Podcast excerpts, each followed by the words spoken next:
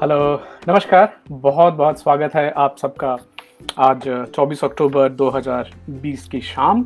और, आप सबको पहले ही एडवांस में दशहरा की बहुत बहुत शुभकामनाएँ। ये कोविड टाइम में जो दशहरा है उसकी भी जो चमक है थोड़ी फीकी पड़ गई। बचपन की बहुत प्यारी यादें हैं। कैसे हम तैयारी किया करते थे मेला जाने की और एक सोलह सत्रह रुपये जमा कर लेना, रावण दहन के एक महीने भर पहले से बड़े लोगों से पैसे मांगने चालू हो जाते थे कि, और एक एक दो दो रुपये मिल करके तो वो जो सत्रह अठारह रुपये की जो पोटली होती थी, बड़ी प्यारी होती थी। तो उम्मीद है आप सब जिस हालत में हैं और इस समय में दशहरा अपने घरों में सुरक्षित तौर पे मना रहे हैं, आप सबको वापस एक बार फिर से शुभकामनाएँ और बधाई। और आप सबको मिर्ज़ापुर सीज़न टू की भी बधाइयाँ। तो जो लोग अमेजोन प्राइम पे मिर्ज़ापुर सीज़न वन देख चुके थे। उन सबको बड़ी ही बेसब्री से इंतज़ार था कि ये नया सीज़न आए और आया वो। आप सब उम्मीद है देख रहे होंगे। तो मेरी तरफ़ से एक छोटी सी रिकमेंडेशन है। हालाँकि उनको मेरे रिकमेंडेशन की ज़रूरत नहीं है बट पुरानी पहचान है, मित्र हैं। तो ज़रूर देखें अगर आपने मिर्ज़ापुर सीज़न वन नहीं देखा है तो। और सीज़न टू भी ज़रूर देखें। पंकज त्रिपाठी जी हैं इसमें। और उम्मीद है आपको ये उनका अभिनय और ये जो कहानी है, बहुत पसंद आएगी। जो लोग थोड़ा सीरियस टाइप का सिनेमा देखना चाहते हैं, उनको अ सुइटेबल बॉय नेटफ्लिक्स पे जो बुक थी, उसको कन्वर्ट करके मीरा नायर जी ने बनाया है। तो वो भी चालू है, वो भी देखें। जहाँ तक मेरी खुद की अनुभव है, मुझे लगता है आईपीएल का क्रेज़ थोड़ा कम हो गया है। तो कल मुंबई ने चेन्नई को हराया है, दस विकेट से, फिर भी अभी थोड़ा सा कम हो गया। और इस साल का जो बिग बॉस है, वो तो पूरा फ्लॉप ही जा रहा है, जहाँ तक मुझे ही और मेरी जानकारी मिली है उसमें। तो आ, स्वागत है पापा आपका और बाकी जो लोग इंस्टाग्राम से जुड़े हैं आप सबका भी स्वागत है। ये कंटिन्यूशन है हमारे पिछले सप्ताह के टॉपिक की जिसमें हम बात कर रहे थे कि सोशल मीडिया और न्यूज़ का हमारे मस्तिष्क पे हमारे ब्रेन पे थॉट पे और हमारे व्यवहार पे किस तरह का इफ़ेक्ट और इफ़ेक्ट आ रहा है। तो इसमें हम एक प्रोफेसर है मार्केटिंग के और साइकोलॉजी के एडम एल्टर साहब, उनकी बात कर रहे थे, जिन्होंने किताब लिखी इरिसिस्टिबल और उसी की ये दूसरी करी है तो आप सबका वापस से उसमें स्वागत है। अभी देखिए, पहले के ज़माने में, या अभी के ज़माने में बोले कि अगर कोई बच्चा जिसको एक टास्क मिले कि आपको एक कागज़ के ऊपर में हाथी का फ़ोटो बनाना है तो बच्चा जाए और हाथी की फ़ोटो बना कर लेके आए तो भले वह हाथी कैसा भी दिखे हम बच्चे को कभी ये नहीं बोलते कि देखो, बेटा, तुमने ये सही नहीं किया है। हम उसको प्रोत्साहित करते हैं, बच्चे को इनकरेज करते हैं और बोलते हैं fantastic well done you can do better अभी मेरी उम्र के आदमी को भी हाथी बनाने दिया जाए और मैं एक बड़ा ही बेतरतीब सा हाथी बनाकर लेकर जाऊँ, फिर भी मेरे अंदर में इच्छा होती है कि लोग मेरी कितनी भी बुरी क्रिएटिविटी है, उसको देखकर अच्छा बोले। अभी ये थोड़ा प्रॉब्लमेटिक है। तो अभी एज एन एडल्ट हम जो वयस्क लोग हैं, हम भी हमारे पसंद का खाना, कपड़ा हमारी जो म्यूज़िक की पसंद है, ये सब शेयर करते हैं और ये हमारी एक्सपेक्टेशन होती है कि उसको लाइक मिले। कहीं ना कहीं एक सोशल वर्थ खोजी जा रही है आपके लाइक से आपके फ़ोटो को कितने शेयर मिल रहे हैं, आपके वीडियो को कितने लाइक मिल रहे हैं। क्या ये अननेचुरल है? क्या ये प्राकृतिक नहीं है? बिल्कुल है। तो हम आज थोड़े से इस आयाम के ऊपर जाएँगे कि ये जो हमारी एक जो सोच है ना, एक तो पसंद आने की कि लोग मुझे चाहें, पसंद करें। दूसरा, एक नेगेटिव चीज़ के पीछे जो पूरी इंसानियत का जो खिंचाव है, वो क्यों है? इसके ऊपर थोड़ी सी बातचीत आज करेंगे। तो हमारा जो दिमाग है, ये इसने हमें जानवरों के बीच से निकाल कर एक अलग सी दुनिया दी है, जिसमें मेरे लिए तो ये पूरी फ्यूचर की दुनिया है, जिसमें हम इतने चमत्कार के काम कर रहे हैं कि बड़ा ही अविस्मयकारी है, आश्चर्यजनक है। बट हमारा जो दिमाग है ना, ये ट्रेंड है डायरेक्ट थ्रेट खोजने को, कि कहाँ से चिंता कहाँ है, कहाँ से मुझे खतरा है। कोई अलार्म बेल तो कहीं बज रही है, और हमेशा हम उसकी खोज में लगे रहते हैं। हालाँकि, हमारी ज़िंदगी में सैकड़ों चीज़ें जो अच्छी तरह से चल रही हैं जिनमें आपको कुछ अलग से करने की ज़रूरत नहीं पड़ रही है नॉर्मली चीज़ें चल रही है। अभी देखिए, जैसे बैठे बैठे यहाँ से वो फ़ैन की स्लो कर लिया गया, हिलना भी नहीं पड़ा, खाली एक रिमोट उठा के कर ली फॉर एग्ज़ाम्पल लेकिन ये जो चीज़ें नॉर्मली चल रही है हमारी ज़िंदगी में, उसके ऊपर हमारा ध्यान अक्सर नहीं जाता we take this for granted for example मैं आपको एक छोटा सा उदाहरण देखना चाहूँगा कि खाली पिछले सौ सालों में अगर आप देखें कि हमारी ज़िंदगी में कितने कमाल के परिवर्तन हुए हैं। आप बोलेंगे सौ साल कम थोड़े ना होते हैं बट सौ साल मानवता के विकास के हिसाब से बहुत ही छोटा पीरियड है, बहुत ही छोटा पीरियड है। और इस छोटे पीरियड में इतनी सारी चीज़ें चेंज हुई फॉर एग्ज़ाम्पल अगर खाली हम कम्युनिकेशन की बात करें, हम आज की टॉपिक पर वापस आएँगे, बहुत क्विकली आएँगे। If we just talk about communication एक सौ साल पहले, मैं चलिए उन्नीस सौ की बात कर लेता हूँ। तो उन्नीस सौ नाइनटीन हंड्रेड में कम्युनिकेशन की मीडियम क्या थे? चिट्ठियाँ लिखते थे लोग। अंग्रेज़ों ने पोस्टल सर्विस की व्यवस्था की हुई थी। लोग हम भी अपने बचपन में भी चिट्ठियाँ ही चलती थी। गाँव में फ़ोन जब तक नहीं आए थे तब तक। बट 1900 में तो पूरा था निश्चित की चिट्ठी लिखी जाएगी, मुहर लगेगी, एक डाकिया आप पोस्ट ऑफ़िस जाके ड्रॉप करेंगे उसको या पोस्ट बॉक्स में डालेंगे, फिर आपको वो स्नेल मेल अभी के हिसाब से बोलते हैं बट वो आपको पाँच दिन, दस दिन, महीने, दो महीने आपके दूरी के हिसाब से। तभी प्लेन से भी नहीं जाते थे तो ट्रेन से चिट्ठियों का आवागमन होता था। 1920 में टेलीग्राम आई तो फिर एक कम्युनिकेशन फास्ट होने लग गई। बट ये सबको पहले पहले एकदम मौजूद नहीं थी। 1930 में टेलीफोन का आप आई वुड से इन्वेंशन हुआ है। 1940 में आकर के रेडियो फ़ोन आए हैं। जो कि सेना और पुलिस के लोग इस्तेमाल करते थे रेडियो के थ्रू कैसे फ़ोन पे बात की जाए। 1950 में फैक्स मशीन आई है। अब अब मुझे याद है, बचपन में हमने फैक्स का, बचपन नहीं बोलूँगा। जब प्रोफेशनल लाइफ में आए थे तो नाइनटी नाइन, टू थाउज़ेंड में हम जो ऑर्डर्स लगाते थे अपने स्टॉकिस को हम फैक्स किया करते थे। और वो फैक्स पे ऑर्डर निकलती थी। तो बेसिकली आपने इधर से जो पेपर डाला, वो उनके यहाँ वैसी पेपर प्रिंट होके आती थी। ये बता इसलिए रहा हूँ कि बच्चों ने अभी फैक्स शायद देखा भी नहीं हमारे। उन्नीस साठ में ईमेल आई। उन्नीस और ये ग्लोबल बात हो रही, इंडिया में काफ़ी बाद में आई।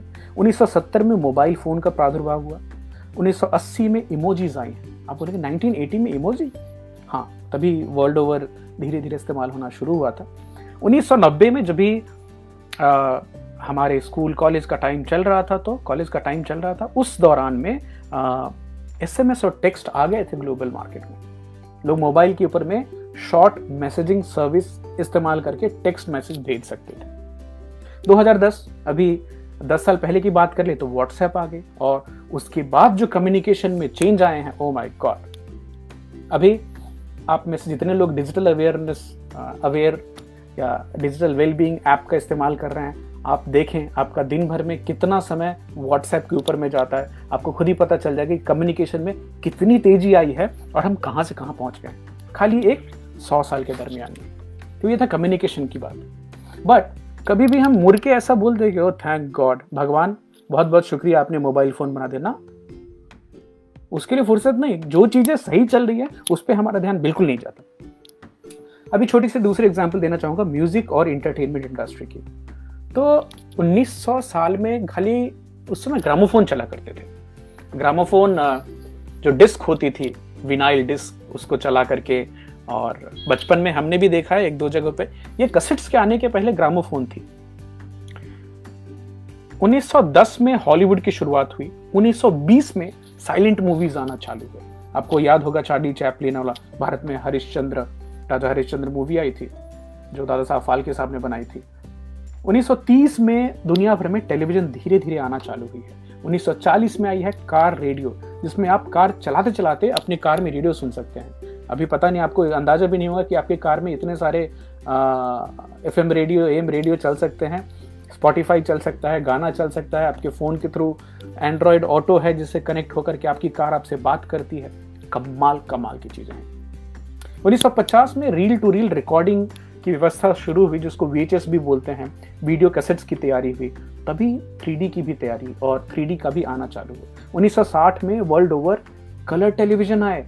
1960 में हमने तो अपना बचपन ब्लैक एंड व्हाइट पे बिता लिया। और मैं 80 और 90 के बचपन की बात कर रहा हूँ, जहाँ पे बहुत ही कम लोगों के घर में रंगीन टीवी हुआ करता था। और ये बहुत बड़ा स्टेटस सिंबल था, किसी के घर में अगर रंगीन टेलीविज़न हुआ करे तो। तो कैसे ये समय बदला है। 1970 में जो म्यूज़िक के शौकीन हैं, उनको एक नई चीज़ मिली जो थी वॉकमैन और कैसेट प्लेयर। तो वॉकमैन तो बहुत छोटा होता था, कॉम्पैक्ट होता था, जिसको लेकर के आप वॉक कर सकते थे, म्यूज़िक सुन सकते थे, सोनी ने निकाला था। और छोटे छोटे कैसेट प्लेयर्स आने चालू हो गए तो पोर्टेबल, जो बीच में, लाइक आप लेकर चल सकते हैं। तो मुझे याद है, मेरे पापा के पास मर्फी की two in one cassette player थी, जिसमें M F M short wave radio भी था और वो कैसेट प्लेयर भी होता था। And it use to be big thing कि आप जहाँ जाएँ, वहाँ उसको रखें और तो बचपन में बहुत सारे वो 80s और सेवेंटीज़, एटीज़ के गाने सुने हैं तो आज भी सुन रहा था ये तैयारी करते समय तो बहुत सारी यादें रिफ्रेश हो रही थी। 1980 में कॉम्पैक्ट डिस्क आया। कॉम्पैक्ट डिस्क सीडी अभी मेरे बच्चों ने शायद सीडी का इस्तेमाल किया भी नहीं है कभी। 1990s में एम आया। और एम कोडिंग जिसमें कि आप गानों को एक सीडी पे एम के फॉर्मेट में डाल सकते हैं। तो जहाँ पहले कैसेट में ए और बी साइड हुआ करते थे, पाँच गाने या छह गाने ए साइड में, पाँच छह गाने बी साइड में, सारा एनालॉग होता था। और सीडी में भी जब सी आई तो पाँच दस गाने बट एम आने से पूरा मामला चेंज हो गया। सडनली आप एक सीडी में सौ सौ, डेढ़ डेढ़ सौ, दो दो सौ गाने डाल सकते थे। और ये हमारे लिए बचपन में बड़ी शानदार चीज़ थी। हमने भी सीडी प्लेयर रखे। धीरे धीरे वी से वो सी डी प्लेयर फिर डीवीडी प्लेयर आए और होते होते 2000 में ऑन डिमांड इंटरटेनमेंट आई है और 2010 में आवागन हुआ है ऑनलाइन स्ट्रीमिंग का कि आपको न ब्लू ब्लूरे सीडी खरीदने की ज़रूरत है, ना सीडी खरीदने की ज़रूरत है, ना वीडियो कैसेट की ज़रूरत है। आप ऑनलाइन इंटरनेट के थ्रू इंटरटेनमेंट ले सकते हैं। और आज हम आप इंटरनेट के थ्रू बातचीत कर रहे हैं और मिर्ज़ापुर इंटरनेट पे चल रही है नेटफ्लिक्स इंटरनेट पे है, बहुत सारे ओ टी प्लेटफॉर्म्स हैं। मतलब आज आप वो जो एंटरटेनमेंट पहले एक थिएटर के अंदर हुआ करती थी और खाली एक फ़ोन भी नहीं था म्यूज़िक में ग्रामोफोन चला करती थी वहाँ से अभी तक का तो अगर आप इसको माने तो आपके लिए बहुत बड़ा चमत्कार हो सकता है ये। अगर आपकी पॉजिटिव की तरफ़ देखने की कोशिश करें तो। इसी तरह से जो पीने का पानी है जो जलावन है जो आ, खाना बनाने की टेक्निक है ट्रांसपोर्टेशन बहुत बढ़ी है हेल्थ केयर में बहुत सारे सुधार हुए हैं। खाने के आइटम्स इतने बढ़ गए, इतनी कुजीन हम खा रहे हैं, जो पहले हमारे पूर्वज नहीं खाते थे। कंफर्ट बढ़ गई है हमारी। तो शायद सदगुरु कभी कभी बोलते हैं कि हम इस पूरे मानवता के सबसे कंफर्टेबल पीरियड से बीत रहे हैं, लेकिन हमारी प्रॉब्लम्स कुछ दूसरी हो गई, हम उसके ऊपर आएँगे अभी। बट अब हमारी ये फितरत है कि हम फोकस करते हैं नेगेटिव चीज़ों को ज़्यादा। ये हमारे पहले से चली आ रही है सर्वाइवल मैकेनिज्म में चल रही है। देखिए, हम पॉजिटिव इमोशंस को सीख ज़रूर करते हैं। हम चाहते हैं कि हमें एक्सपीरियंसेस पॉजिटिव हो, लेकिन हम उसको भूल उतनी जल्दी जाते हैं। और हमें बहुत सुपर डीप और प्रोफाउंड इफ़ेक्ट किसी चीज़ का होता है, वो होता है नेगेटिव चीज़ों का। नेगेटिव चीज़ें हमारे दिमाग में एकदम मस्त से रह जाती हैं। और तो और, जो नेगेटिव चीज़ें आपके रियल लाइफ में कोई कर रहा है तो वो तो आप रिस्पॉन्ड करते ही करते हैं। इवन सोशल मीडिया पे if somebody is doing something negative to you you also get very very disturb and respond to that अभी इसका एक छोटा सा एग्ज़ाम्पल जो लोग ट्विटर पे हैं, अगर ट्विटर को फॉलो करते हैं तो आप देखेंगे वहाँ हमेशा आग लगी रहती है। किसी न किसी चीज़ की लड़ाई चल रही होती है। और मैं अक्सर देखता हूँ कि हर एक दिन में हज़ारों अच्छी चीज़ें होती हैं बट उसका चर्चा तो शायद ऑनलाइन तो बहुत कम ही होता है। और online comments are something people would not dare say on your face तो बहुत सारी लोग आपको ऑनलाइन में ट्विटर पे फेसबुक पे ऐसी कुछ चीज़ें लिख के या यूट्यूब पे कमेंट करके चले जाएँगे जो उनकी हिम्मत ना हो शायद आपको आपके चेहरे पे बोलने की, मुँह पे बोलने क्यों? ये ये थोड़ा सा डिस्कनेक्शन है, जो हमारी इसमें इंपथी नहीं होती है, किसी से जुड़ाव नहीं है। और जो एनोनिमिटी होती है, जो छुप करके वार करना, इसमें अगर आप, दुनिया को पता नहीं चल रहा है कि आप कौन है इंटरनेट पे और आप तो आप अपना सबसे बुरा व्यवहार दिखाते हैं। आप वर्स्ट बिहेवियर में आते हैं। अब इसमें आप बोलेंगे, इसमें आप मैं क्या कर सकता हूँ इसमें? तो आपके हाथ में मेरे हाथ में ये क्या है कि हम ऐसे लोगों को पिक और सेलेक्ट करें और चूज़ करें सोशल मीडिया पे जो रियली हमारे लिए केयर करते हैं। जिनको वास्तव में हमारी चिंता होती है। हालाँकि ये पिक एंड चूज़ का मामला एडल्ट में है, लेकिन बच्चों में ज़्यादा कॉम्प्लिकेटेड हो जाता है। College kids school kids they do not get a chance to because वहाँ पेयर ग्रुप है ना तो उनको सबको लेके, और उसमें सब अच्छे हैं कि नहीं है, ये थोड़ी डिफिकल्टी हो जाती है। अभी मैंने बात की कि क्या सोशल मीडिया और न्यूज़ से लोगों का एडिक्शन होता है क्या? तो एडम एल्टर साहब की किताब से जो बात कर रहा हूँ मैं, थोड़ी आपको बताना चाहूँगा। देखिए, अभी एडिक्शन जो है, इसको कैसे आप परिभाषित करना चाहेंगे? एडिक्शन मतलब या तो कोई सब्सटेंस अब कोई ड्रग्स की बात करें निकोटीन की बात करें अल्कोहल की बात करें, जिसको लेने से, जिसको खाने या पीने या स्मोक करने से आपकी फिजियोलॉजी में चेंज हो, आपकी बॉडी में कुछ परिवर्तन हो ब्रेन में केमिकल्स में चेंज हो, आपको अच्छा लगे और आप उसको बार बार करने की कोशिश करें तो ये हो गई एडिक्शन हालाँकि आपको मालूम हो सकता है कि इससे मेरा नुकसान, इससे फ़ायदा नहीं है बट फिर भी आप उसको ना रोक पाए तो एडिक्शन बोलेंगे। अभी देखिए बिहेवियरल एडिक्शन जो है, ये अभी थोड़ी नई टर्म है बट इसमें डेटा और साइंस आगे इंपॉर्टेंट हो रही है। फॉर एग्ज़ाम्पल बिहेवियरल एडिक्शन का एक पुराना एग्ज़ाम्पल जो सैकड़ों सालों से दिया जा सकता है, वो है जुआ खेलने की आदत कई सारे इतने जुआरी हुए हैं, जिन्होंने अपनी पूरी घर की कमाई वमाई सब जुए में लगा की और लोगों को लेके आए। हमारे यहाँ तो महाभारत ही है। हालाँकि अभी वो एडिक्टेड थे कि नहीं थे, वो अलग बात है।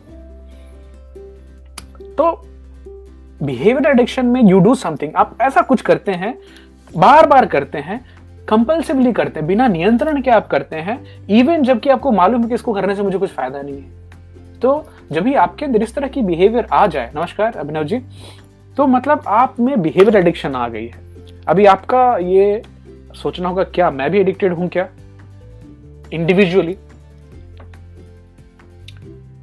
एडिक्शन जो है, वो समय और काल की बात है। आप कहाँ रह रहे हैं और कौन से समय में रहे उसके हिसाब से आपकी एडिक्शन डिसाइड होगी। तो आपका ये सवाल कि क्या मैं और आप भी स्क्रीन से न्यूज़ से सोशल मीडिया से एडिक्टेड हैं क्या? मेरा तो मानना है, हम हो गए हैं ऑलरेडी हालाँकि ये हमारा सोचना हो सकता है कि ना ना ना, मैं मैं तो टफ हूँ, मैं तो एडिक्टेड नहीं होऊँगा। लेकिन देखिए, आप इंसान हैं, मैं इंसान हूँ, और हम गलत जगह पर गलत समय में है इन टर्म्स ऑफ़ स्क्रीन अब जैसे आपको एक छोटी सी एग्ज़ाम्पल देना चाहूँगा। एडम एल्टर साहब की किताब से ही नमस्कार अंचल स्वागत है आपका। किताब से ही एक एग्ज़ाम्पल आपको बताता हूँ कि वियतनाम का नाम आपने सुना होगा। साउथ ईस्ट एशिया कंट्री है और फ़ेमस इसलिए है कि वहाँ पे काफ़ी लड़ाई चली और अमेरिका के लाखों सैनिक वहाँ पे लड़ रहे थे। आ, ये हमारे जन्म के पहले की बात है ये सब। तो वहाँ पे एक टाइम पे अमेरिका के कम से कम एक लाख से ज़्यादा सैनिक जिनको ज़बरदस्ती भेजा गया था। यंग बच्चे कंस्क्रिप्शन होती है जहाँ पे कंस्क्रिप्शन भारत में नहीं है कि आपको कंपल्सरली जो 18 साल के ऊपर का है, उसको सेना में जाना ही होगा कुछ साल के लिए। वहाँ है। तो बहुत सारे अमेरिकन यंग बच्चे वो लड़ाई में थे। तो लड़ाई में तो हमेशा लड़ाई होती नहीं। वो जंगल वाला एरिया है, वियतनाम तो वहाँ पे हुआ क्या कि इनको टाइम टू टाइम कभी कभी लड़ाई हुई, बाकी खाली समय बहुत। तो बैठे रहते थे। बोर्डम बहुत होती थी। आज के जैसा इंटरनेट नहीं था। रेडियो नहीं सुन सकते, गोली मार देगा कोई। तो छुपे हैं आप और उस हालत में है और केमिस्ट्री थोड़ी डेवलप हो रही थी। तो हेरोइन जो एडिक्टिव सब्सटेंस है, उसकी प्रोडक्शन और रिफाइनमेंट बहुत होने लगी और हेरोइन धीरे धीरे सस्ती भी होने लग गई। तो हुआ ये कि अभी बोरियत की वजह से ऑलमोस्ट सारे के सारे जितने सैनिक थे, सबने धीरे धीरे एडिक्शन हो गई उनको हेरोइन लेने की। और जैसे जैसे लड़ाई समाप्ति की तरफ़ बढ़ने लगी तो अमेरिका की सरकार को ये बड़ी चिंता होती थी और जो पॉलिसी मेकर्स हैं कि एक लाख एडिक्ट जब भी अमेरिका में वापस आएँगे तो इनका क्या सिक्योरिटी पे और हॉस्पिटल व्यवस्था पे क्या होगा? क्योंकि इन सबको दवाइयों की ज़रूरत पड़ेगी, इन सबको इनका नशा छुड़ाना होगा, इन, ये अपनी फैमिली में कैसे बिहेव करेंगे? और हेरोइन की एडिक्शन बहुत खराब होती है। तो बड़े चिंतित थे, काफ़ी तैयारियाँ की गई थी। लड़ाई की समाप्ति के बाद जब ही ये एक लाख लोग, अमेरिकन सोल्जर्स जब वापस अमेरिका पहुँचे हैं तो जिनको नेकोट आई मीन हेरोइन लेने की आदत थी, अभी हेरोइन लेने वालों को अगर हेरोइन से छुड़ाया जाए तो रिलैक्स जो होता है कि वापस वो आदमी बोले हाँ मैं नहीं लूँगा। लेकिन कितने लोग वापस लेना चालू करेंगे, वो नाइनटी परसेंट होता है। बड़ी एडिक्टिव होती है। हालाँकि हेरोइन से आठ गुना ज़्यादा एडिक्टिव चीनी होती है। ये भी याद रखिएगा कि आपके बच्चे और हमें भी ये क्यों लगता है कि हाँ चीनी खाना चाहिए, चीनी खाना चाहिए? तो नॉर्मल जो रिलैप्स रेट है हीरोइन की 90 परसेंट है तो American government American health care system परेशान थी कि ये नब्बे मतलब हज़ार लोग जो हैं, ये नब्बे हज़ार लोगों को हम कैसे ट्रीट करेंगे? बट आश्चर्य ये हुआ कि उन एक लाख में से खाली पाँच हज़ार लोगों ने जाकर के वापिस दोबारा हेरोइन का नशा किया। बाकी जो 90 परसेंट लोग थे, वो सब उन्होंने हीरोइन दोबारा इस्तेमाल नहीं किया। अब तो जो डॉक्टर्स और साइंटिस्ट थे, ये परेशान हो गए क्या हमारी डेटा गलत थी, कि ये कैसे हो गया? कि इतने सारे हीरोइन लेने वाले आदमी सडनली उन्होंने छोड़ दिया लेना पूरा। तो एक चीज़ देखी गई, कि वहाँ से जो रिटर्न होके सोल्जर आए, जो सैनिक आए, उनको एक बहुत सम्मान मिला, कि आपने देश के लिए बहुत अच्छा काम किया। तो सोशल रिकग्निशन मिली। ज़्यादातर लोगों को नौकरियाँ मिल गई फुल टाइम जॉब करने लग गए फैमिली में सेटल हो गए, शादियाँ हो गई उनकी। सोसाइटी में अप्रूवल चर्च जाना, ये सब। मतलब उनकी लाइफ इतनी आ, हर तरफ़ से परिपूर्ण हुई कि उनको ये ज़रूरत ही नहीं लगी कि आ, उन्हें वापस से वो नशा करना चाहिए। और देखिए नशे में एडिक्शन में एक चीज़ होती है। एक माहौल होता है और वो माहौल जब तक ना मिले तो आदमी एडिक्शन से निकल सकता है। ये बात याद रखिए। जैसे कुछ लोग जो बोलते हैं मैं दारू नहीं पीऊँगा नहीं पीऊँगा नहीं पीऊँगा वो पुराने दोस्तों के साथ पुराने बार में अगर उस माहौल में चले जाएँ तो चांसेस हैं कि वो वापस फिसल कर चालू कर लें। तो ये माहौल बहुत इंपॉर्टेंट होता है एडिक्शन के लिए। अभी कट टू 2020 हम अभी जिस आ, समय से बीत रहे हैं हमारे चारों तरफ़ स्क्रीन है। अभी आपसे ये बात करते हुए भी मेरे सामने दो स्क्रीन है। एक लैपटॉप की स्क्रीन है जिसमें फेसबुक चल रही है और दूसरी तरफ़ फ़ोन की स्क्रीन से इंस्टाग्राम चल रही है जिसमें कुछ लोग शामिल तो आप सोकर उठे, उस समय से लेके लैपटॉप, फ़ोन, टैबलेट, टेलीविज़न, और बाकी घड़ी की स्क्रीन, ये स्क्रीन, वो स्क्रीन, और ये सब स्क्रीन धीरे धीरे इंटरेक्टिव होती जा रही है। जो आपसे पहले क्या था कि अगर मैंने घड़ी देखी, वो उसने खाली समय बताया डेट बताया। अब ये घड़ी क्या क्या बताने लग गए अभी हार्ट रेट बता रही है, वो चेक करना है। ऑक्सीजन लेवल बता रही है, वो चेक करना है। तो आपके जो एंगेजमेंट स्क्रीन के साथ इतनी बढ़ रही है कुछ चीज़ों पर फोकस करने की ज़रूरत है। अगर इसको नियंत्रित करना क्यों इंपॉर्टेंट है, मैं बताऊँगा आपको। सेल्फ कंट्रोल जो होती है कि मैं खुद से सोचूं कि मैं शायद अपनी जो स्क्रीन यूसेस उसको कम कर लूँ। ये एडल्ट्स में काम कर सकता है, हम में, आप में काम कर सकता है। लेकिन जो भी माता पिता जो पेरेंट्स हैं, वो सुन रहे हैं, याद कीजिए, छोटे बच्चों में ये जो सेल्फ कंट्रोल होता है, होता ही नहीं गलती उनकी नहीं है। क्योंकि उनकी ब्रेन अभी लेस डेवलप्ड है। तो ये जो सेल्फ कंट्रोल विल पावर उनका विल पावर बहुत कम होता है। और बड़े इंपल्सिव होते हैं। आप और हम कुछ सोच कर कुछ बोलेंगे या कहेंगे, बच्चे ऐसे ही कर जाते हैं, क्योंकि उनकी ब्रेन उतनी डेवलप नहीं हुई है। जो कॉग्निटिव पावर उतनी डेवलप नहीं हुई है। और इसका मैनिपुलेशन जो स्क्रीन रिलेटेड गेम्स हैं, बाकी चीज़ें हैं, वो बच्चों को मैनिपुलेट करना आसान होता है स्क्रीन के थ्रू इसीलिए बच्चों में आज जो एडिक्शन है, वो एक एडल्ट से ज़्यादा होती है। तो एडल्ट सेल्फ कंट्रोल का इस्तेमाल करके अपने स्क्रीन टाइम को कट कर सकते हैं, लेकिन बच्चों में ये सोच अभी उस लेवल तक नहीं आई है। ये एडम एल्टर साहब का बोलना है, जो बहुत सारे साइकोलॉजिस्ट से उन्होंने बात की है चाइल्ड साइकोलॉजिस्ट से बात की है। तो देखिए, जहाँ तक अभी इस पैंडेमिक के समय में जूम कॉल्स और गूगल मीट कॉल्स इसने बहुत फ़ायदा किया बच्चों को। अदरवाइज़ तो पूरी पढ़ाई रुक जाती एक्सक्यूज में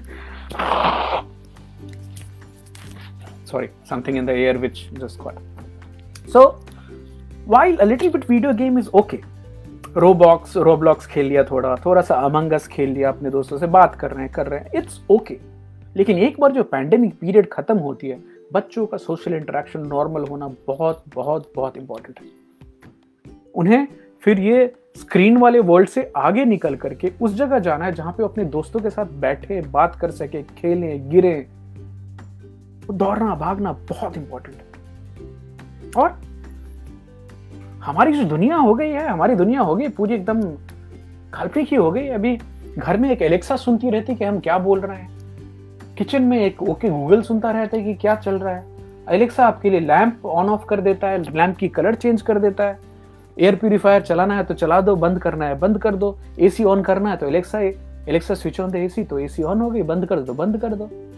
आप कार आपकी जो है वो फ़ोन कर सकता है आपके लिए, आपकी कार, आप कार चलाते रहिए, आपसे बात भी करा देगा, आपको फ़ोन भी उठाने की ज़रूरत नहीं है। तो हम जिस जगह पे पहुँच गए हैं कार हमें रास्ता बताता है। आप कहीं भी निकल जाएँ, खाली आपको रास्ता फ़ीड करना है और कार आपको रास्ता बताते ही चला जाएगा। तो ये सब चीज़ें कुछ समय तक जो चमत्कार थी, वो भी नॉर्मल है और हम उसके लिए we take it for granted है, ठीक है।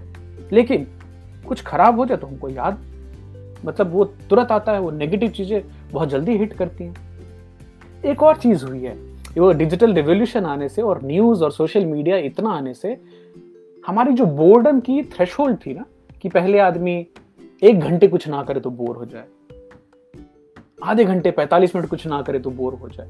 अभी वो घटते घटते घटते इतनी नीचे चली गई है। फॉर एग्ज़ाम्पल ये अक्सर हम ऑफ़िस में भी देखते हैं आ, या फिर कहीं किसी जगह जाइए अगर एलिवेटर में आप जा रहे हो हर्षल जी, स्वागत है आपका। आप किसी नई जगह जाएँ, आप तुरंत देखेंगे, लोग एक दूसरे को देखते हैं, एक स्माइल भी चेहरे पे नहीं आते सब अपने फ़ोन में लग जाते हैं। ट्रेन में वही हाल है। प्लेन की लाइन में वही हाल है। कॉफ़ी शॉप में वही हाल है। बस में वही हाल है। सब जैसे ही पहुँचे, तुरंत से अपने फ़ोन में लग जाते हैं। एक बात बहुत इंपॉर्टेंट चीज़ की बात करने वाला हूँ, जिसका नाम है डीएमएन डिफ़ॉल्ट मोड नेटवर्क ये अभी अभी ये फिलोसफी चालू हुई है। और जो न्यूरो साइंटिस्ट है, इसकी बात करते हैं कि डीएमएन क्या है, हम इसके ऊपर बात करेंगे। ये जो बोर्डम है, इंसानियत में कि बोर होना बहुत इंपॉर्टेंट है। बोर होना, जब भी आप बोर्डम को टॉलरेट करते हैं, तभी आपकी क्या होती है लेटरल थिंकिंग चालू होती है। तभी आपकी कुछ क्रिएटिविटी चालू होती है कि मैं बोर हो रहा हूँ तो इस बोरियत से निकलने के लिए क्या करना चाहिए? फ़ोन उठाना है, बहुत ही आसान सॉल्यूशन है, उसमें हम ट्रैप हो चुके हैं ऑलरेडी वहाँ से निकलना है। बोर्डम से ही इंस्पिरेशन निकलती है कुछ नया करने की, कुछ नया इनोवेटिव करने को, कुछ प्रॉब्लम सॉल्व करने की। आप एक चीज़ बताइए, आप लोग जितने लोग सुन रहे हैं, आपको आपके जीवन के सबसे फ्रेश और सबसे अच्छे आइडिया कहाँ मिलते हैं? आप कहाँ होते हैं, किस जगह होते हैं, तब आपको, मैं अपनी एग्ज़ाम्पल आपको बताता हूँ। I get my best inspiration and best ideas in washroom जब भी मैं स्नान कर रहा हूँ, तभी मेरे दिमाग में एकदम फ्रेश फ्रेश आइडिया आते हैं। एक मेंटली जो प्रेयर चालू तो रहती है, जो दादा ने बचपन से सिखाई थी, नहाने के समय चलती रहती है, साथ ही आइडियाज़ आते हैं। तो मैंने कभी सोच के भी देखा कि वहीं पे ये आइडियाज़ क्यों आते हैं? शायद वहाँ एक जगह है, वो ऐसी एक जगह है जहाँ पे और कुछ नहीं कर रहा होता। अभी तो शायद टॉयलेट में मैं किताबें लेके चला जाता हूँ तो वहाँ भी वो डिफ़ॉल्ट मोड नेटवर्क ट्रिगर नहीं होता है। ये खाली एक नहाने के समय या फिर आप खाली बैठे बोरियत से सोच रहे हैं, कुछ क्रिटिकल थिंकिंग और आपके आजू बाजू फ़ोन नहीं हो। नहीं तो एक बड़ी ही सिंपल सी चीज़ है कि आप कुछ उठाएँगे और हर्षल जी बोल रहे ट्रैवलिंग के समय उनको बहुत अच्छी आइडियाज़ आती हैं। अच्छी बात है। बहुत अच्छी बात है। तो डिफ़ॉल्ट मोड नेटवर्क आपकी प्रॉब्लम सॉल्व तभी करेगा जब भी आप कुछ ना कर रहे हो। और कुछ ना करना उसको अभी एकदम निकृष्ट समझा जाता है। ये गलत है। हम ऐसी ट्रेडिशन हो गए हैं, हम ऐसी जनरेशन हो गए हैं, हमारे को डिजिटल एमनेशिया हो गई है। एमनेशिया क्या बोलते हैं? यादाश्त चला जाना। अब डिजिटल एमनेशिया कैसे बताऊँ? बचपन में मुझे पचास एक नंबर फ़ोन की याद रहा करते थे। कितने शहरों के एसटीडी कोड याद थे पूरे।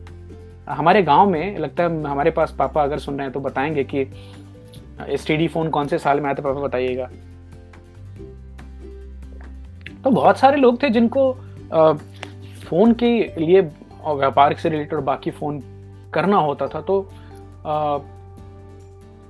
कहाँ का स्टडी कोड क्या होगा, ये सब कुछ मुझे बानी बहुत सारी चीज़ें आती। पचास एक फ़ोन नंबर तो I was my own phone book वो किताब से खोल के नंबर चेक करने की ज़रूरत नहीं। नंबर तो समय याद रहा करते थे।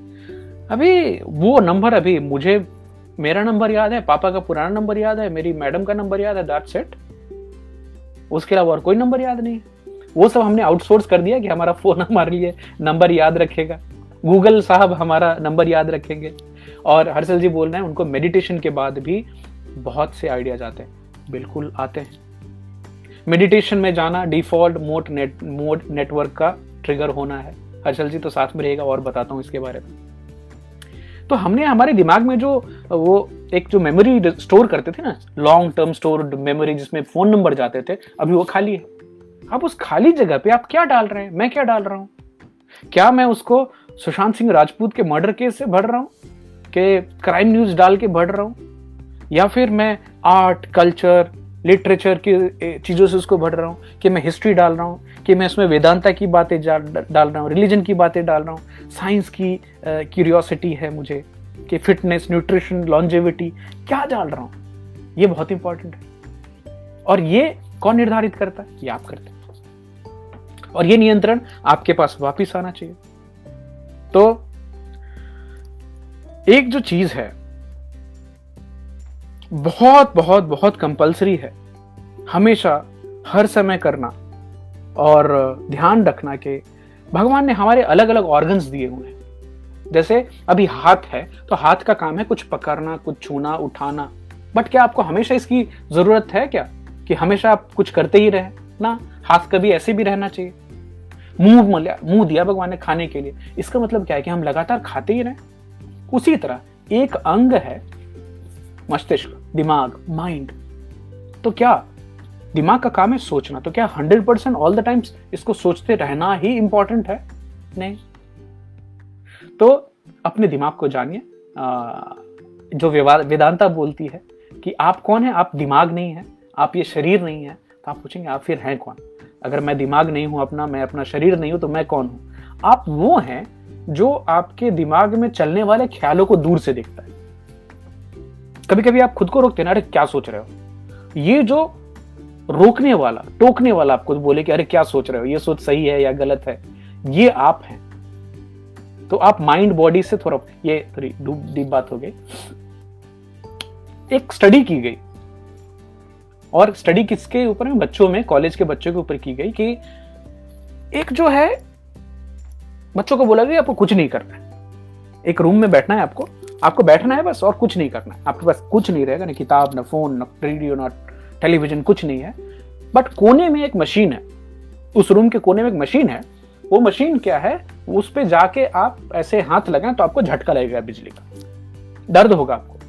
आपके पास दो चॉइसेस हैं। आप शांति से ही एक दो घंटे का जो स्टडी है, उसको बिताएँ या फिर वो करें।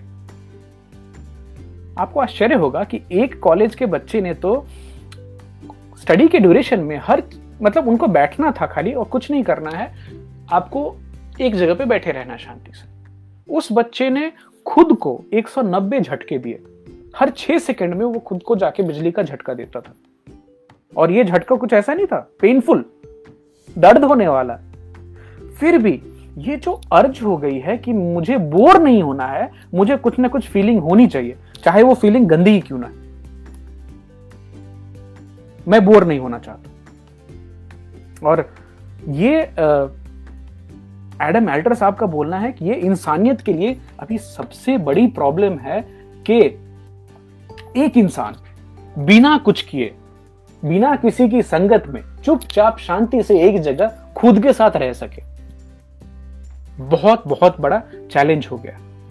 पापा लिख रहे हैं 1991 ईस्वी में एसटीडी फ़ोन लग गया था। 1991 की बात है? माय oh गॉड तो पापा तभी 25 30 50 फ़ोन नंबर ऐसे या याद रहा करते थे, जो अभी याद नहीं है तो डिजिटल एमिनेशिया हो गई हमको। तो डिफ़ॉल्ट मोड नेटवर्क जो है, जब तक आप और मैं खाली ना बैठे, कुछ सोच नहीं मतलब ना किताब पढ़ रहे हो, ना पेपर पढ़ रहे हो, ना टीवी देख रहे हो, ना फ़ोन पे हो, और तभी जो एकांत में खुद से बिना किए जो चिंतन है, तभी डिफ़ॉल्ट मोड नेटवर्क ब्रेन की एक्टिव होती है, जो आपको आपके सवालों के जवाब देती है, आपके लिए प्रॉब्लम सॉल्व करती है। दो तरह की थिंकिंग है, एक स्ट्रेस रिलेटेड थिंकिंग जो आप स्ट्रेस किसी भी चिंता को लेकर, किसी मुसीबत को लेकर सोच रहे हैं, या फिर बसरते उसके कि आप चुपचाप हैं, आपका दिमाग कुछ नहीं सोच रहा है, और उस समय में ऑटोमेटिक आपके प्रॉब्लम सॉल्व होंगे।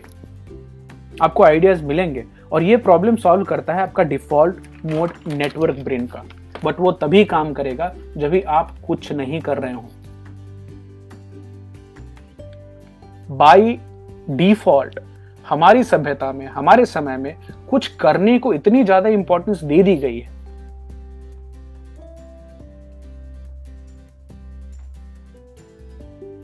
सबको एक्शन चाहिए। सबको एक्शन चाहिए। लेकिन याद कीजिएगा default mode network creativity lateral thinking lateral thinking innovation ये सब चीज़ें तब ज़्यादा आपको आइडियाज़ दिमाग में आएगी जब भी आपकी डिफ़ॉल्ट मोड नेटवर्क ट्रिगर होगी। ये बोरियत के बाद की बात।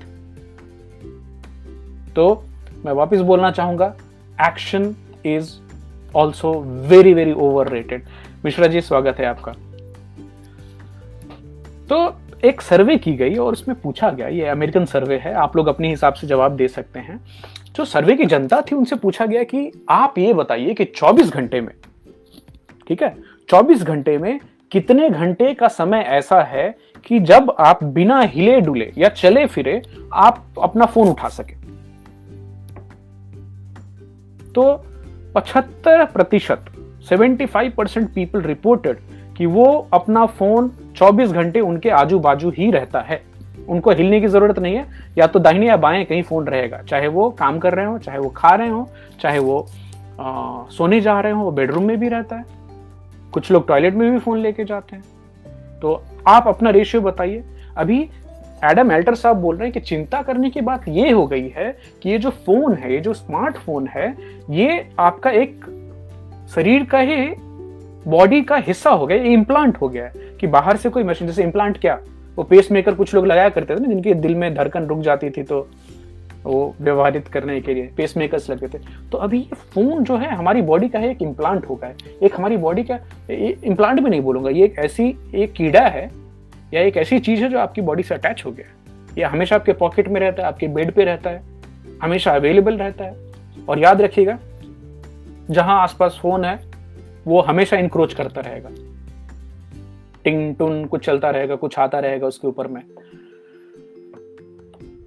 कुछ लोगों ने, जिन्होंने बहुत रियलाइज़ किया कि उनके रिलेशनशिप्स में प्रॉब्लम आ रही है, बच्चे नहीं सुन रहे हैं वायलेंस हो रही है बिहेवियरल चेंजेस हो रहे हैं लोगों में तो जब वो काउंसलिंग के लिए गए हैं तो उनको साइकोलॉजिस्ट ने कुछ उपाय बताए, उनमें से कुछ उपाय यहाँ बताना चाहूँगा।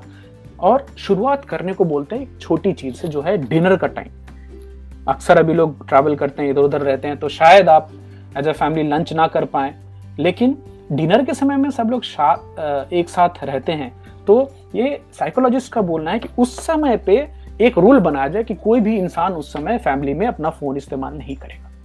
अब उसके लिए क्या करना है? सारे फ़ोन लेकर के एक ड्रॉर में लॉक कर दें। तो एक कंपनी को एक आइडिया आया और उन्होंने एक लॉकर निकाली है, जिसमें डिजिटल टाइमर लॉक होता है। तो 45 मिनट, एक घंटे का लंच है या डिनर है, सबके फ़ोन उसमें जाते हैं और वो लॉक टाइमर आपने सेट कर दी, वो खुलेगा तो उसी समय के बाद। और इसके फ़ायदे हैं। और एक तरह से गेम भी हो गया तो बहुत सारे बच्चे भी उसको they look forward to that time कि जाके हम लॉकर में डालें और पूरी फैमिली एक साथ रह पाए। हालाँकि इनिशियल स्टेजेस में लोगों को बड़ी चिंता होती है। फोमो। फोमो क्या? फियर ऑफ़ मिसिंग आउट पता नहीं क्या चल रहा होगा। कोई मुझे फ़ोन कर देगा, किसी का व्हाट्सएप चैट आ रहा होगा न्यूज़ में क्या हो रहा होगा? याद कीजिएगा, पिछले सप्ताह के हमारे बात में हम लोग बता रहे थे कि आठ चालीस की न्यूज़ बुलेटिन की इंतज़ार होती थी, तभी हमें पूरे दिन का न्यूज़ मिलता था। या फिर रेडियो में ऑल इंडिया रेडियो की जो दोपहर में एक सुबह में एक, शाम को एक बीबीसी रेडियो शाम को एक सुन ली पूरी दुनिया की खबर मिल गई और दुनिया चलती थी। न्यूज़पेपर भी पढ़ लेते थे लोग। अभी क्या है? Craving for negative news all the time हमेशा हमको चाहिए ही चाहिए। पता नहीं क्या हो गया कुछ तो चल रहा होगा। OnePlus is having zen mode focus mode Samsung ने भी डाल दिया है और uh, इनका इस्तेमाल हमारे ऊपर है। बट मिश्रा जी आप बहुत सही चीज़ बता रहे हैं। ये जो कॉन्शियसनेस है first knowing that I am addicted पहली शुरुआत। और मैं आप सबको बड़े गर्व से बताना चाहूँगा कि thanks to taking up this topic मेरी जो एवरेज यूसेज फ़ोन की थी, जो चार घंटे से ज़्यादा हो रही थी, पिछले एक सप्ताह में वो घट के दो से ढाई घंटे, दो घंटे, आज तो एक घंटे से भी कम में हुई है। आज छुट्टी थी तो मैंने सोचा कि क्यों ना और फ़ोन को कम इस्तेमाल किया जाए। तो एक है डिनर के समय से शुरुआत कीजिए कि डिनर के समय पूरी फैमिली साथ में खाना खाए और उस समय में कोई भी व्यवधान ना हो, फ़ोन की, फ़ोन को दूर रखा जाए, अपने दूसरे कमरे में रखा जाए। स्लोली कंट्रोल को बढ़ाना है और एडम एल्टर साहब खुद भी जो कर रहे हैं, वो उनका जो पर्सनल टारगेट है कि सोने के नब्बे मिनट पहले तक फ़ोन छोड़ देते हैं। तो डेढ़ घंटे सोने के पहले जब भी नींद में जाए, उससे डेढ़ घंटे पहले फ़ोन का इस्तेमाल नहीं और सो के उठने के पहले एक घंटे में फ़ोन ऑन ही नहीं करते। एक और चीज़ वो रिकमेंड करते हैं कि अगर आप वीकेंड पे हैं, फैमिली के साथ हैं और समय व्यतीत करने का आपका विचार है तो फ़ोन को एरोप्लेन मोड पे डालना अच्छी बात है। कि आपका कैमरा चलता रहेगा, लेकिन आपको टिन टुन सोशल मीडिया प्रेशर से थोड़ी निजात मिलेगी। डिजिटल वेलबींग ऐप की हमने बात की थी। आप में से कितने लोगों ने उसका इस्तेमाल चालू किया है? मेरे लिए तो बहुत फ़ायदेमंद रहा है ये। आप भी अपना अपना अनुभव बताइएगा। जैसा अमन बता रहे थे कि पिछले सप्ताह आईफोन पे तो ऑलरेडी आपको पूरे दिन का एक रिपोर्ट आता है कि आपने दिन भर में इतना किया। ये आपको गूगल पे भी मिल जाएगी। आप उसका इस्तेमाल करने की सोच सकते हैं। और एक चीज़ जो मैंने बहुत पहले सीख ली थी कि कंट्रोल वापस कैसे लेना है? नोटिफिकेशन ऑफ़ करके। Facebook notification zero Twitter notification zero Gmail push notification zero किसी भी एप्लीकेशन जो मेरे फ़ोन के ऊपर में है, चाहे सोशल मीडिया के हो, चाहे सबकी नोटिफिकेशन बंद है, मैं देखूँगा अपने हिसाब से, अपने टाइम के हिसाब से। इसमें मैं कभी कभी थोड़ा रिजिडिटी भी आती है मेरी कि अगर मेरे छुट्टी के दिन कॉल्स आ रहे हो तो sometimes I do not pick the calls also मैं रिस्पॉन्ड करूँगा अपने टाइम के हिसाब से।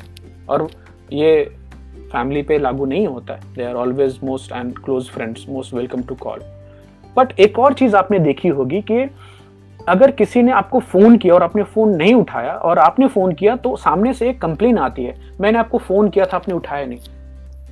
तो कई बार मैंने पोलाइटली लोगों को बोला हुआ कि, देखिए, फ़ोन जो है ना, वो मेरी कन्वीनियंस के लिए है, जो मैंने रखा है, और उसका इस्तेमाल कब करना है या ना करना है, ये मेरे ऊपर है। तो आप उसको छोड़ दीजिए। मैं आपको वापस कॉल बैक कर रहा हूँ मतलब आप मेरे लिए इंपॉर्टेंट है। तो एक और चीज़ सोशल मीडिया जो एप्स हैं, जो आपको टुन टान नोटिफिकेशन उसको बंद कीजिए। और उन सबको जो मेन स्क्रीन है ना, अगर आपको लगता है आपको एडिक्शन हो गई है, उनको मेन स्क्रीन से हटा करके सेकंड थर्ड फोर्थ स्क्रीन पे डाल दीजिए। आपको सामने नहीं दिखेंगे तो चांसेस कम है थोड़े यूज़ करने के। तो सेल्फ कंट्रोल वापस लानी है। एक और चीज़, अगर हेल्थ के हिसाब से अगर आपको बताऊँ कि स्क्रीन एडिक्शन क्या हमारे, किस चीज़ पे बहुत ज़्यादा इंपैक्ट कर रही है मेरे लास्ट वीक ही किसी से बातचीत हो रही थी, उनको नींद की इशू हो रही है तो मैंने उनको बताया कितना screen use heavy screen usage secondly very bright light usage LED lights screen से निकलने वाली ब्लू लाइट और एलईडी बल्ब से निकलने वाली लाइट ये घातक है हमारे बॉडी के नेचुरल सिस्टम्स के लिए। जैसे एक शाम होती है तो शाम को हमारे बॉडी में मेलाटोनिन की सिक्रेशन चालू होती है, जो हमारी बॉडी को बताती है कि अभी सोने का समय आ रहा है। अभी इतनी सारी ब्राइट लाइट हमारे चारों तरफ़ हैं, जो बॉडी को एक कंफ्यूजिंग सिग्नल देती हैं। आप खाली एक याद कीजिएगा 1879 में पहले बल्ब की आविष्कार हुई थी, थॉमस एल्वा एडिसन ने बनाया था। उसके पहले खाली ये एक सौ साल पहले तक की बात है, एक सौ सौ, सवा सौ, डेढ़ सौ साल आप ले लें, उसके पहले इंसान को हमेशा से शाम में लाल आग की रोशनी या पीली मोमबत्ती की रोशनी देखने की आदत रही है। वो हमारे ब्रेन के लिए सिग्नल था कि अभी रोशनी पीली है, लाल है मतलब सोने का समय है। ये जो चश्मा पहना है, ये ब्लू लाइट ब्लॉकिंग ग्लासेस हैं। फ़ायदा होता है इसका, लेकिन स्क्रीन टाइम कट करना इंपॉर्टेंट है। एक और चीज़ जो आप कर सकते हैं। बाय द वे वो बल्ब से याद आया 1950 में पहली ट्यूबलाइट आ गई थी 1973 में पहली C F L compact fluorescent lamp C F L जिसको आप बोलते हैं वो आई थी। और बाद में एल ई डी आ गए जो अभी हर जगह लाइट एमिटिंग डायोड्स हैं जो सेमीकंडक्टर हैं जिससे लाइट निकलती है वो हमारे चारों तरफ़ हैं। फ़ोन में टीवी में सब जगह। तो अगर आपको ये ऑप्शन है आप अपने घर में जो ब्राइट लाइट्स हैं उनको चेंज करके एम्बर रेड येलो लाइट करें। आ, मैं आपको कुछ रिकमेंडेशन बाद में दे सकता हूँ। जैसे फिलिप्स की एक येलो कलर की ट्यूबलाइट आती है। बाकी नॉर्मल एल से महँगी आती है क्योंकि जानकारी अभी लोगों को कम है बट एक्चुअली वो सस्ती होनी चाहिए, क्योंकि येलो लाइट से आपके मूड पे, आपके मेलेटोनिन सिक्रेशन पे पॉजिटिव इफ़ेक्ट होता है। और ये जो ट्रांसमिशन के दौरान मैंने एलईडी लाइट जला रखी है, बाद में ऑफ़ हो जाती है और नॉर्मली हमारे घर में शाम को रेड लाइट ही जलती है। एक और चीज़ जो हो रही है कि जैसे जैसे आप ज़्यादा स्क्रीन का इस्तेमाल करेंगे, आपको ब्लू लाइट से तकलीफ़ होगी, आपकी नींद कम होगी, और जितनी ज़्यादा आपकी नींद कम होगी, आप उतना ज़्यादा साइबर लोफिंग करेंगे। लोफर याद है आपको? समी कपूर जी की मूवी थी। लोफर जो ऐसे ही घूमता रहता है। साइबर लोफिंग इज़ बिना कारण एक जगह से दूसरी जगह फेसबुक से ट्विटर ट्विटर से इंस्टाग्राम इंस्टाग्राम से news and whatever mediums आप घूमते रहें एक से दूसरे, तीसरे, चौथे। इसको बोलते हैं साइबर लोफिंग। जितनी कम नींद होगी, उतनी ज़्यादा साइबर लोफिंग होगी। जितनी ज़्यादा साइबर लोफिंग होगी, उतनी कम आपकी नींद होगी। तो इसके बारे में आप और ज़्यादा जानना चाहते हैं फॉलो करें। एडम एल्टर साहब को इरेसिस्टिबल नाम की किताब है उनकी। और इसके अलावा ज़्यादा स्क्रीन टाइम ज़्यादा सोशल मीडिया यूसेज ज़्यादा फ़ोन का इस्तेमाल। आपकी आई साइट को कमज़ोर करता है मेमोरी को कमज़ोर करता है टेंशन को कमज़ोर करता है और हेड का एक बहुत ही कॉमन स्रोत है। ये बड़े लोगों की बात हो गई। बच्चों में behavioral problems educational problems obesity sleep problem violence so एक छोटा सा अनुरोध अनुग्रह, अनुरोध, जाग जाए इस चीज़ के प्रति कि जो बहुत ज़्यादा न्यूज़ का कंजम्पशन बहुत ज़्यादा सोशल मीडिया का कंजम्पशन अच्छा नहीं। और ये बनाने वाले लोग हैं, वो खुद ही अपने घर में इस्तेमाल नहीं करते, अपने बच्चों को नहीं करने देते बट हम फंस गए हैं तो हमें उसमें से निकलने की ज़रूरत है। किताबों की तरफ़ लौटिए, अखबार जो है वो अखबार को ही पढ़िए, फ़ोन पर अखबार ना पढ़िए, क्योंकि उसमें अखबार एक बार आपने कागज़ वाली ख़त्म की तो अब मोर के आप रख देंगे, फ़ोन में वो मोर के रखने वाला ही नहीं होता, चलता रहता है। तो अभी मैं वापस फ़िज़िकल बुक्स पे आ गया हूँ। नवीन जी, अगर आप सुन रहे हो तो। किंडल में सैकड़ों किताब पढ़ी रहती है, लेकिन वो जो किताब एक ख़त्म करके पढ़ने का है, और परवेश भाई, आप अभी अगर सुन रहे हो तो आपको जानकर खुशी होगी। तो ये हैं छोटे से इम्पैक्ट जो सोशल मीडिया और एक्सेसिव न्यूज़ कंजम्पशन हमारे ब्रेन पे, हमारे साइकोलॉजी और फिजियोलॉजी पे कर रही है। It's time to take control उम्मीद है आपको आज की एपिसोड में कुछ नई चीज़ें मिली होंगी। कल मिलते हैं एक वापस इंटरेस्टिंग टॉपिक के साथ। तब तक के लिए बहुत बहुत शुक्रिया, धन्यवाद। और आप सबको वापस एक बार दशहरा की बहुत बहुत शुभकामनाएँ। Bye bye take care